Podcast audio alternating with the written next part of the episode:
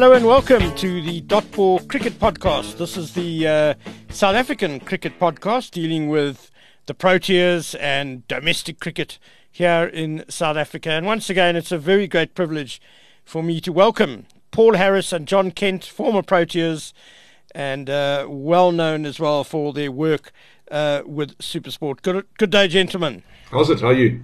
G'day, Ken. Yeah, all good, Paul. Good to see you and uh, Jon as well. Lovely, man. Uh, excited for the summer ahead, but uh, there's been a lot of cricket going on over the winter as well. Uh, we've got a bit of a bumper podcast uh, for you today. It might well be a bit longer than what you are used to because there's so much to discuss. There's uh, the Test series against England. There's the Tour of India, which has just been completed. There's Mark Boucher resigning. There's the SA20 auction uh, which was held recently. And of course, also, we're on the eve of the T20 World Cup. So, uh, as I say, a lot to talk about. Uh, Paul and John, when I run through that list of uh, things that the Proteas have been up to and that's been happening in South African cricket, the one thing that maybe does stand out a bit is that there's been a row of batting failures, uh, both in England and India. Yeah, there have been. It's a it's slightly worrying. It's a it's a common trend, which is uh, which is not great. Um, a slight worry for uh, for Boucher going into the into the T20 World Cup. Um, although that T20 team, you know, have, have put out, out some some better results than maybe, well, certainly the one day team, the ODI team. Um, but it is it is certainly worrying. Um, it can it's, it's weird. These sort of batting collapses can become catching. It's almost like when uh, you know you play a game and one person drops a catch, and you know if you find there's six or seven, they get put down. So it's uh, it is a problem um, and something that uh, needs to be addressed fairly quickly. Yeah, Jon, for me, it, it kind of started in England. I mean, there was that 83 all out in the second ODI, and I just found the Test series to be incredibly frustrating because South Africa won the first Test by an innings at Lords. I think England were probably a bit underdone and then just the batting. Uh, well, I mean, even at Lords, they only made 160. Uh, sorry, in, England, in at Lords they made 326. That was fine.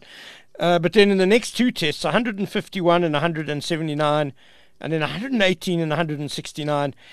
I was just so frustrated because I felt England were really vulnerable in that test series. Our bowlers were doing such a great job. If our batsmen could have just batted for a day somewhere, uh, we probably would have won the series.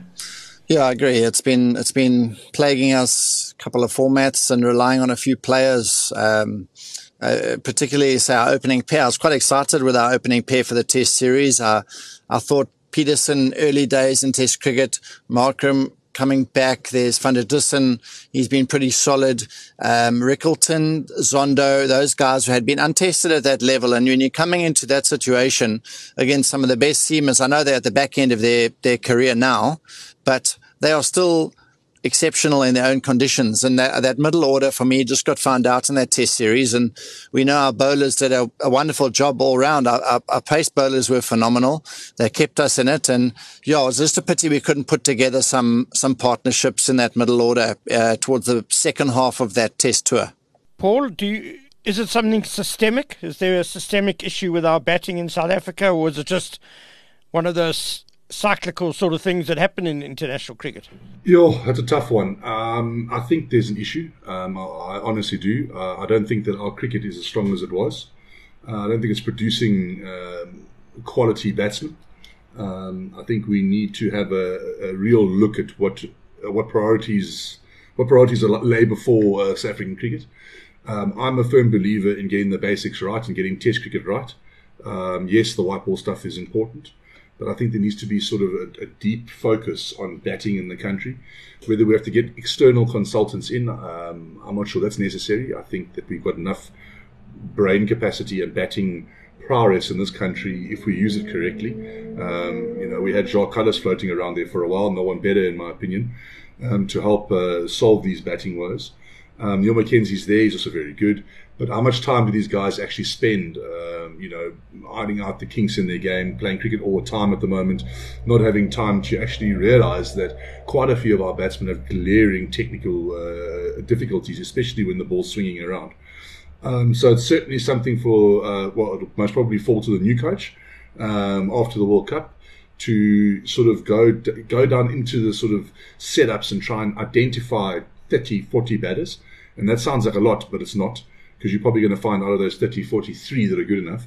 Um, and actually really try and iron, iron out and coach uh, technique so that we can, when we get to the bigger stage and the ball's moving around, our guys can cope a bit better. Paul, it sounds like uh, you kind of bypassing the domestic system, the uh, Division One teams and that. Jon, you were a batsman, a batting all rounder, I guess. Um, how important is it for batsmen who are going to play at international level uh, to be tested when they're playing for their domestic teams? And I mean, you've watched, you've covered a lot of domestic cricket. Do you feel that our best batsmen in the country are being tested enough at domestic level?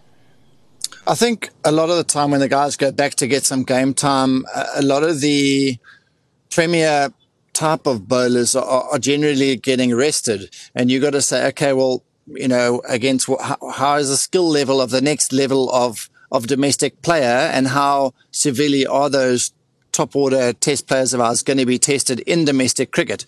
You know, at times some of the wickets are very sporting over the years. Paul will know they were very sporting for a while. Um, and then they went through a period where they were very, very flat. Um, so it varies quite a lot year on year. But, you know, I, I don't think they're really getting tested, to be honest. It's, it's a case of maybe seeing off a, a bowler or, or, or, maybe two max. And the rest can be sort of milked over a period of time, get a, get a comfortable score. And they're never really under a severe amount of pressure like they would be in a, in a test match. Yeah, it's exactly the feeling I get, uh, Jon, when I watch uh, uh, a lot of domestic cricket as well, is, is that the top batsmen just need to see off two bowlers um, and is that significant dip uh, in intensity, I guess. Uh, Paul, you mentioned um, swing bowling and, and how we were exposed by that in England.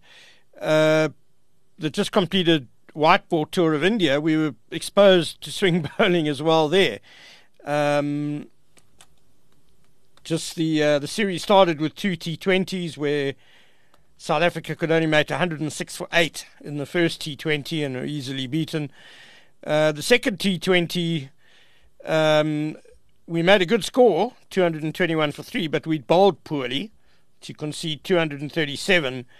Um, and of that 221 for 3, uh, Quinton de Kock made 69 not out and David Miller 106 not out. Uh, but otherwise, there were two ducks and a 33. So kind of saved by uh, two batsmen there. They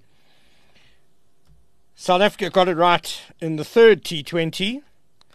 Uh, again, batting well to post 227 for three and bowl India out for 178. And uh, then in the ODIs, the uh, first ODI I thought was a really good performance 249 for four and 40 overs.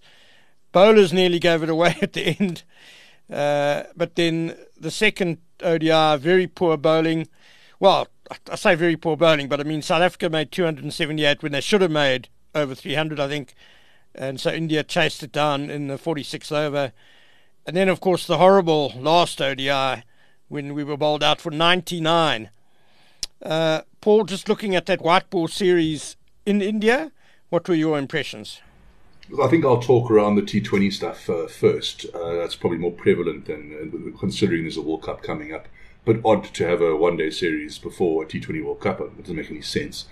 But uh, but be that as it may, it did happen.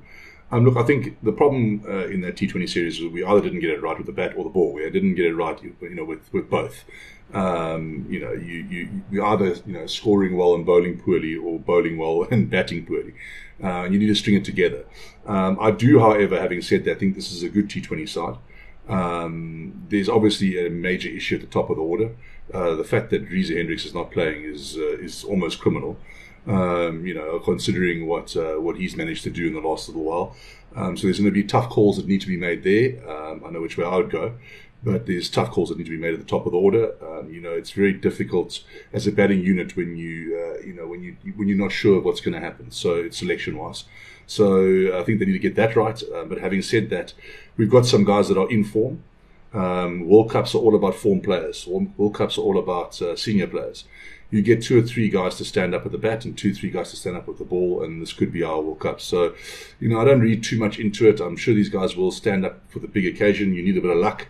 Um, but yeah, certainly worrying that we a bit hit and miss with both bat and ball. Jon, do you agree with Paul that the the batting was the biggest worry uh, in India, and, and what sort of changes do you think should have been made? Yeah, I think that um, you know we, we're trying to get players who haven't played like Bavuma, who hasn't played a lot of cricket, come off injury, trying to give him game time. Um, was also struggling with form. Um, you know, so there's a there's a guy in form, like Harry was saying, who's sitting on the side of the field, who's who's had a great tour of England. Reeza did really well. Miller's in the in the form of his life, which is wonderful, and I think we're going to rely heavily on him um, in this World Cup in terms of the batting lineup and, and what we have up our sleeves. As you know, Sub's also uh, a big player, I think, in this tournament coming up now. But yeah, I think it's it's it's it just seems like we're not dealing with it somehow. Uh, you know what I mean? Whether the guy's out of form, you know, he, if he's out of form, how, how, does he play? How do we go about it? How do we, obviously the, the, the, you know, the player's a good player, but, you know, it's all about everyone's got class at that level. All those players have the ability and have the class. But the thing is though, if you're not on form, you need to select accordingly.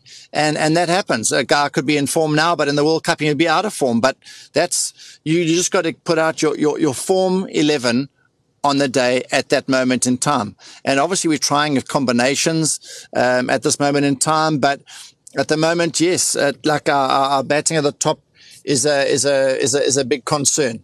Um, and I, yeah, I don't know how we are, are, are going to deal with it going into the World Cup now, which is, you know, not far away at all. I think we all agree that uh, Reeza Hendricks has to come in. It, it's criminal to waste that sort of form. So I'm going to put you guys on the spot.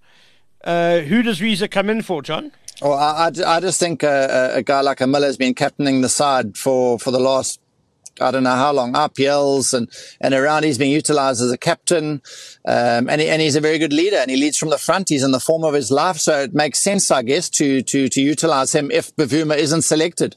Um, and then you, you, you select the, the, the, player who's, who's obviously the form player in Reeza. Quinny, we've seen little bits and little moments where he's, he's starting to find some form. And yeah, we're desperate for him to, to have a big tournament here. Him, Miller, you know, those are going to be massive players for us in the power play. And then those middle overs and finishing, it's going to be so important for us. Paul, who makes way for Hendricks? Yeah, look, I mean, I, I, I say it with a lot of respect to Temba Bavuma. I see he, he, sort of he makes my 50 over side every game, and he makes my test side every game. But unfortunately, uh, just don't see the you know that him as a T20 player. Um, I just don't see it. Uh, you know, when you've got a guy in incredible form as one a man of the series, you know, smacked the English all around the park, and then doesn't play, it just doesn't make any sense. Um, so agree with Jon. Um, maybe slightly more bullish in my agreement, um, but certainly uh, Reeza Hendricks comes into the side for me ahead of Temba Bavuma, and you've got uh, David Miller, you've got Keshav Maharaj, both good leaders um, in the setup. Uh, you can give it to either of the two of them. Um, I tend to agree with Jon. I think the guy that is sort of thriving at the moment is David. Um, I've been quite impressed with his uh, his captaincy, so I'll probably give the captaincy to David. Uh, but Kesh has also done a good job while he's uh, been doing it. I think he's sort of angled himself as the number one choice spinner at the moment in that uh, in, in white ball cricket. So, uh, but David is certainly, I think, your man. Um, in terms of Quinton de Kock, I mean, I, if I was them, I'd just leave him to play. Uh, Quinny's one of those guys, hits one or two in the middle, and then all of a sudden he finds his form again. Um, you know, he's not one of those guys that needs, you know, 10 balls in the middle to find his form. Um, maybe a bit of a blessing in disguise that knock that he played where he got 60 and didn't quite, you know, go at the rate that he needed to chase down 230. It was still a decent rate at 160, I think it was. His strike rate, he needed to go more 200 for us to win that game. But and that was maybe a blessing in disguise to get some time in the middle. Um, but the history of Quinton de Kock keeps him in the side for me. Um, you know, the fact that he has that experience at a World Cup, those wickets will suit him. They'll come onto the bat. Uh, um, you know, he'll be able to play off the back foot.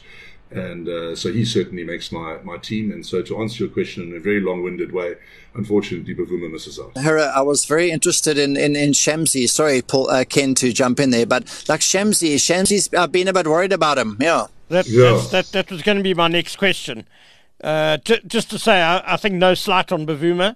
Um, I'm with you, Paul. He he definitely is in our ODI side and our Test side, and I would even have him in our T20 squad uh, with Rassie van der Dussen injured. Um, but at the moment, just based on form, he can't make the 11. Yeah, and very encouraging, as you say, Quinton de Kock. He had three good knocks in a row. Um, not, of course, in the 99 all out, but very encouraged by what he showed. Uh, yeah, Paul, as, as Jon brought up, Tabraiz Shamsi, another guy who seems to be struggling with form a bit. Um, is it just a case of the Indian batsmen have really gone all out to attack him? No, I think there's a glaring technical weakness. Um, he's dropping his head at point of delivery. You can see it. That's why he's dragging so many balls down. Um, you know, a lot of people say get your head higher. With Shamo, it's not the case. It's getting your, your head down the wicket. Um, you know, he's not. He's never been one of those guys that are tall in delivery. He's he needs to be forward in delivery and not dropping his head in delivery. That's why he's losing control. One will be very full, uh, and the next one will be very short. So he needs to really have a look at uh, at technique. Um, have a few technical sessions before the World Cup. Do the drills that he needs to do. Um, I don't know if the modern day players do their technical drills as much as they should. Um, T20 cricket, because of the nature of it, you can get into bad habits, and you've got to constantly push yourself to be doing these technical drills. Um, you know, often you'll be bowling the ball into the wicket, bowling it quickly. Um, you know, you lose sort of shape, you lose your rhythm, and uh, and you get into bad habits. So, um, you know, I certainly have uh, uh, portrayed that message to Bach uh, already in the WhatsApp uh, to Shamsi to try and get him to not get. And the commentators are all talking about him getting his head higher. Um, I completely disagree. It's getting your head down the wicket, getting it towards the batsman, getting it towards the the target where you want to actually get the ball to, um, instead of dropping your head. Uh, it has been a weakness of his before. Um, I hope that uh, there is the knowledge and the will from him to be able to rectify that, because he's a game changer. You know, he, he opens the game, uh, especially on big boundaries in, uh, in in Australia. But it doesn't matter how big the boundaries are. If you're bowling the ball halfway down, these players will uh, will hit you over them. Yeah, very interesting, Paul. Uh, Jon, just how important is a fit and firing Tabraiz Shamsi, uh, you think, in the T20 World Cup in Australia? I think it's it's it's literally he's always been one of the first names on, on the team sheet for me. The the the De Kock, the Miller, Shamsi, you know those sort of guys are top of world ranking. You know what I mean? He's been up there. He's been the best. He, he is the best, still the best in my opinion in this format. And I just yeah, we just know how good he is. And once he comes right and he gets a bit of confidence, he, he can win the World Cup for us. It's as simple as that. And I just, I just love what he does, the energy he brings. And there's nothing better to watch than, than a, than a confident and, and someone who's in form like Laka Shamsi. He's wonderful to watch. Yeah, and I think that, that second ODI when uh, Ishan Kishan and Shreyas Iyer were, were putting the bowling to the sword, uh, for me, it really just cried out for a guy like Shamsi to take wickets in the middle overs. That that mm. was the glaringly missing missing ingredient uh, to the attack. Uh, Paul, you mentioned uh, WhatsApping Mark Boucher, and uh, obviously we need to chat about his resignation uh, from the Proteas. The T20 World Cup will be his last commitment with the South African team before he goes to join Mumbai Indians as the head coach. Um, were you surprised? Is it a good or bad thing for Boucher? What are your What are your views on that move? It's a no-brainer, really, isn't it? Um, considering the amount of uh, strife uh, Cricket South Africa put Mark Boucher through uh, during his tenure um, as coach, uh, it really isn't surprising. Um, you know, a lot of coaches do depart after a World Cup, so uh, it isn't surprising. And um, you know, with the with the the next challenge in his uh, in his uh, coaching career, the Mumbai Indians. I think that's hugely exciting for him. And it's somewhere where Boucher can really make a difference with the young Indian players. Um, sad for South African cricket, um, although I see some rejoicing, uh, the usual suspects. Um, it's uh, for me, it's a, it's, a, it's sad for South African cricket to have a brain and uh, you know a cricket brain like Boucher's lost to the system. For hopefully it'll be a short period that it will be lost. Uh, not sure Boucher will be rushing back at any time to coach a South African team, uh, considering how they've treated him. Um, but yeah, I mean, great for the Mumbai Indians. I think that's a coup for them. Um, you know, to get someone with his class and his uh, his knowledge of the game, um, you know, they can only uh, get better and better. I guess loyalty is, is something some people will bring up uh, when it comes to this, but Cricket South Africa, I suppose, have kind of showed that loyalty to the Proteas badge is, is not as important as money. Um, given the decision to pull out of the, the three ODIs in Australia, which would have made our World Cup qualification uh, perhaps a bit easier. That, you know, they've said SA20 and money is, is more important than the Proteas, so you can't really point fingers at Mark Boucher, can you? Look, I think there's there can be look, there's got to be blame on the coach as well for uh, you know I think we've won I think I saw a stat five out of sixteen I think it was uh, if I'm not mistaken. Um, you have to double check that stat, but I think it was somewhere around there. Um, you know, you, you, you, South African side should be qualifying if they're playing 16 games.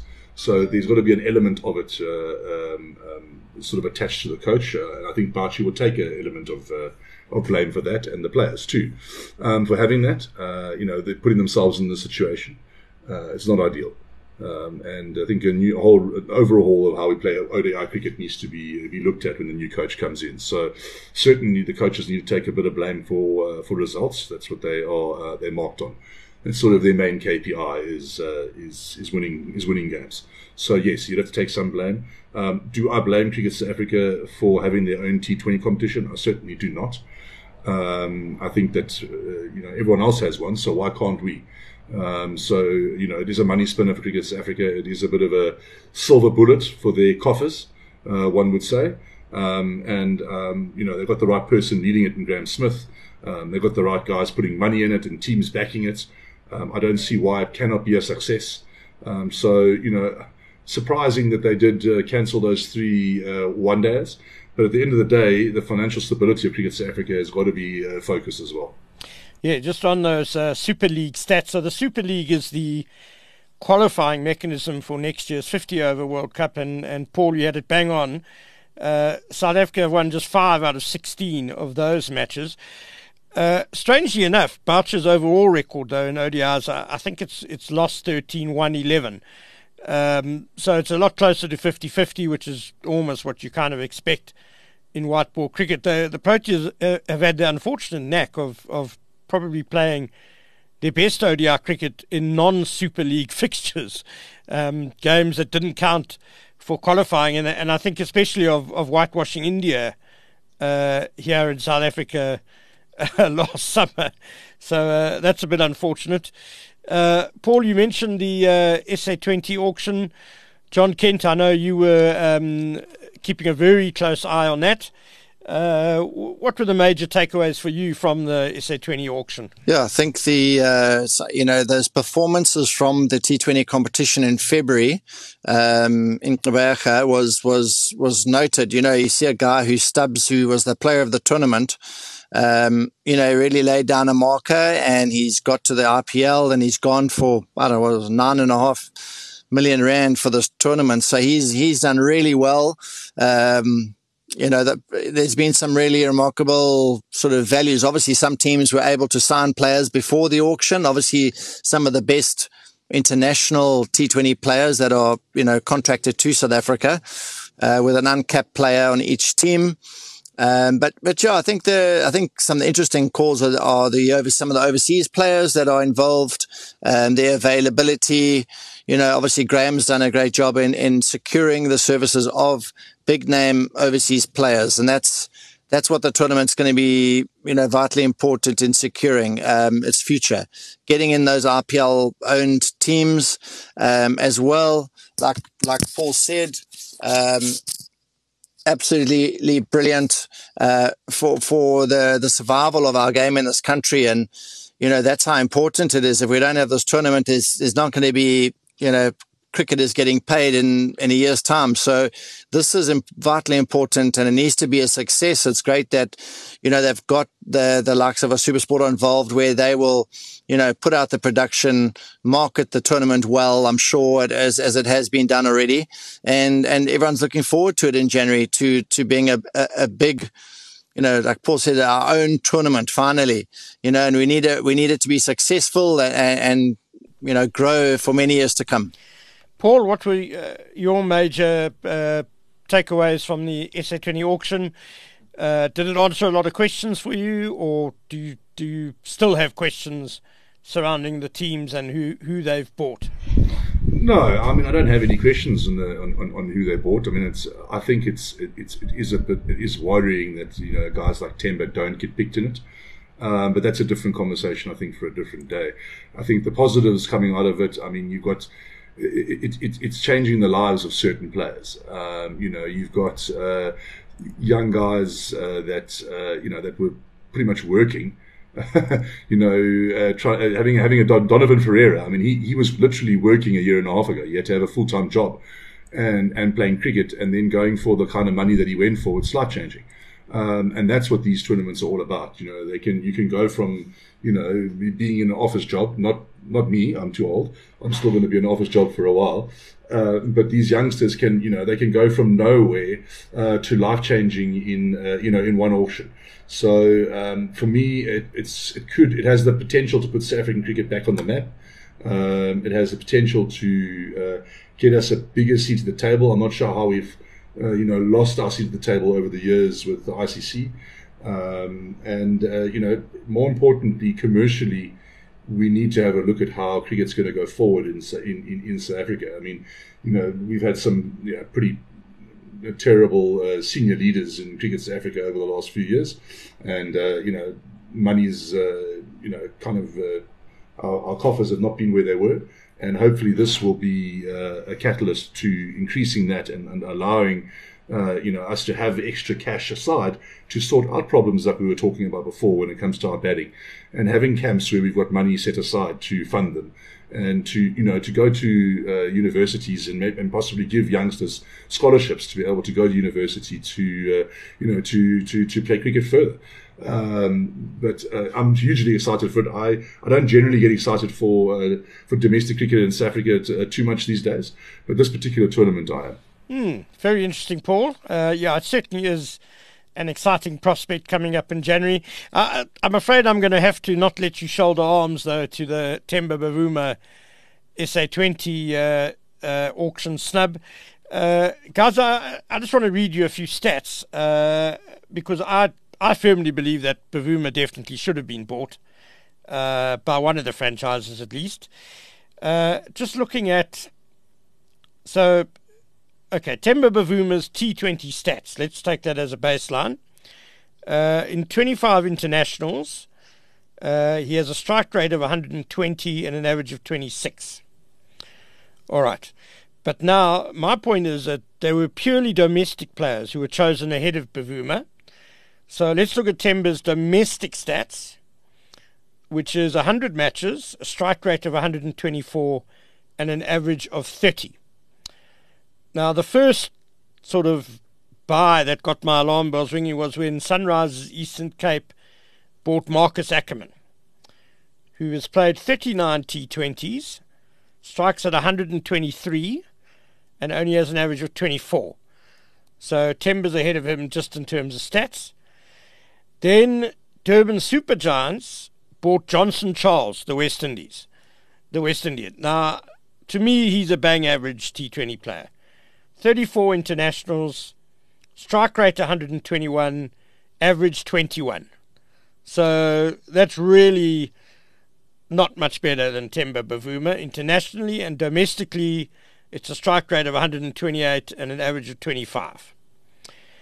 And don't bring up the fact that Johnson Charles can keep wicket because Durban already had Quinton de Kock and Heinrich Klaasen in their squad. Then the Super Kings bring uh, by Matthew Breetzke in the next round. Now I know he's a really exciting talent, but his domestic strike rate is 129 and an average of 24. And then to cap it all, now I love Sarel Erwee as a Test batsman and even as a as a, a 50 over batsman. But then he gets bought ahead of Temba, and he has a strike rate of 123 and an average of 24 in T20s. So, Jon Kent, explain it to me. What's going on? Uh, I think that uh, I've been watching a couple of the leagues in the last few months, and a guy like a Johnson Charles, obviously he's an overseas player, so that's a different sort of category of player. But um, I think he was one of the top batters from that Caribbean league. Um, from what I gather. Um, I know a lot of games in the last few years where, where say Temba's been involved, and it's, it's it's not his it's not his fault basically. Where he played the T20 competition in Durban as an example, and the scores were fairly low. It was 120 chasing 120, and he and he played the situation and he, and he won the trophy with the Lions. Do you, you understand? So, like if he gets a runner ball in that tournament, he wins the trophy, and the, the Lions win another trophy. But you know, that, that that that obviously impacts on his on his career strike rate, his career averages, things like that. Um, and and I suppose it's it's just a case of you know maybe they've delved further into specifics in terms of statistics for T20 players. And obviously these, these teams do these type of things where they say, okay, what is a type of player strike rate? That's over his career. Um, in, in all overs. But maybe what they're saying is, what is someone's strike rate in the power play? as an example. So it's a bit more specific. Some of these guys, uh, baseline markers that they're looking at. So I'm trying to find reasons why. Uh, Ken, like you, like you're saying, I'm trying to find reasons, you know, why, why wasn't he picked up? There's, there's guys like Phehlukwayo wasn't picked up. So Pumler not, hasn't been picked up.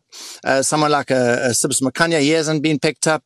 There, there's a whole lot of really good cricketers that have not been picked up in this league. And and the, the, these guys, they've got their analysts, they've got, you know, some of the teams have got more local representation in terms of coaches. Um, so they have a, a, better understanding than, than guys coming into the auction that don't know our domestic players. So I think aligning themselves with someone who knows the domestic system and knows who the, who's the best in the domestic system, that's a huge advantage for some of these teams. Um, some of the coaches might have been further afield and they, they're coming back into South Africa. That becomes ever tougher now on their who are the people that are, are, looking out for the domestic players that should be brought into a tournament like this? So, yeah, it's, it's a very, you know, it can be very tough um, situation. Obviously, the the I think maybe the the base price. I think that was uh, talked about. Sure. Well, there are those crucial ODIs against England uh, at the end of January, which uh, are, are, part of the World Cup qualifying. So surely we want Bavuma playing in that. But uh, I, I, do think the base price was a mistake uh, by Temba Bavuma. I agree with you there. Out of, and uh, out of interest, out of out of interest, those players, those players that you mentioned that were picked ahead of him. What, what did they go for? No, I, th- I think Jon's right that most of them if were. We, if we're going to uh, J- Johnson Charles so would have been more. It, uh, but I think Johnson sure. Charles was four twenty five. I mean, Sure, but the point you're trying to make is if we're going to do comparisons, then we've got to do the full comparison, right? So, you know, if, you're going to do strike rate and you're going to do average, then you've got to do what they went for as well. Um, because, you know, they could have had a bit of shrapnel left over, one of the teams, and thought, you know, let's take a punt. Someone gets injured, they're a nice, steady opening batsman. I mean, I didn't even know who Johnson Charles is, so let's leave him out. Uh, but the rest of the guys there are, you know, they tried and tested and, and, and, and, and they can play. Uh, it's a 100% pricing issue. Um, I think also if there had been one or two more South African head coaches, they might have uh, uh, understood the relevance and the importance of having Temba Bavuma in a side. And they, they would, I would imagine, I'm almost 100% sure there would have been a bid for him. So that's maybe something to look at in the future as well. Is if it's a, if it's a locally based tournament, maybe we should have half the, the coaches, South African coaches, um, also to give our coaches a bit more exposure. Um, you know, it's not just about players, also about coaches and changing coaches' lives. Uh, we've got some bloody good coaches in this country, and giving them the opportunity, they understand the nuances and the differences here in South African cricket. And I have no doubt that if the price had been altered a touch and we'd have South African coaches, he would have got picked up. I do, I do think local input uh, is a big factor in that auction, Paul and Jon. I, I agree with you wholeheartedly, and and look, there are quite a few South African coaches involved, but sitting at that auction, uh, you do sometimes wonder how much say the coaches have got uh, when it came to some of the bidding. Uh, there were um, a lot of overseas people, shall we say, uh, who seem to be very involved uh, in picking of players. Certainly, we, we seem to have batting strike power. Uh, that middle order, as Jon said, Miller, Stubbs, Klaasen, uh, might not get a game. Markram, uh, there certainly seems to be a lot of very good batting strike power there. Looking at the bowling, uh, how important is skill going to be? Uh, or being in Australia, is it going to be all about pace and bounce, as Mark Boucher uh, said yesterday after the India series? Look, I think it also depends where you play in Australia. Their, their grounds do tend to differ. Um, one thing you will have, unless they're mad and pull the boundaries in, I think it's crazy in Australia to pull the boundaries in as part of playing in Australia, is that the grounds are massive. Playing at the MCG, if you don't middle it, you're out.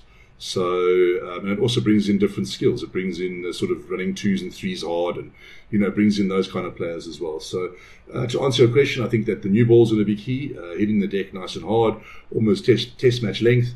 Uh, not too different to what you do here in South Africa.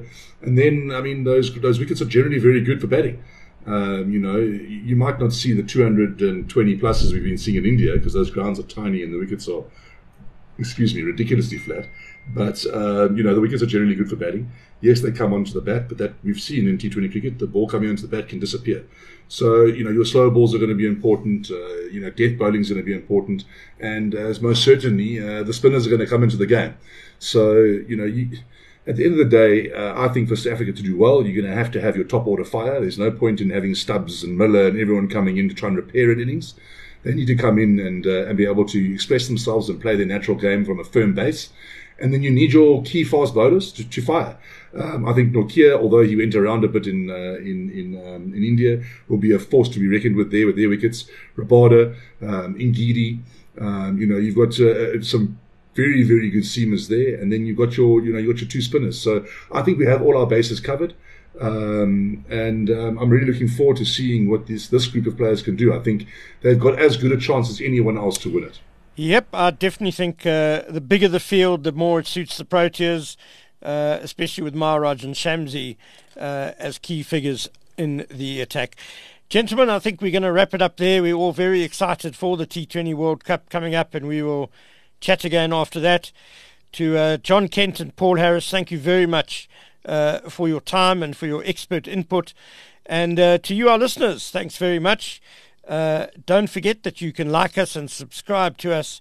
And uh, if you want to get hold of us on Twitter, uh, please feel welcome. Uh, the handle is at dot ball podcast. Thank you, Paul. Thank you, Jon. And goodbye for now.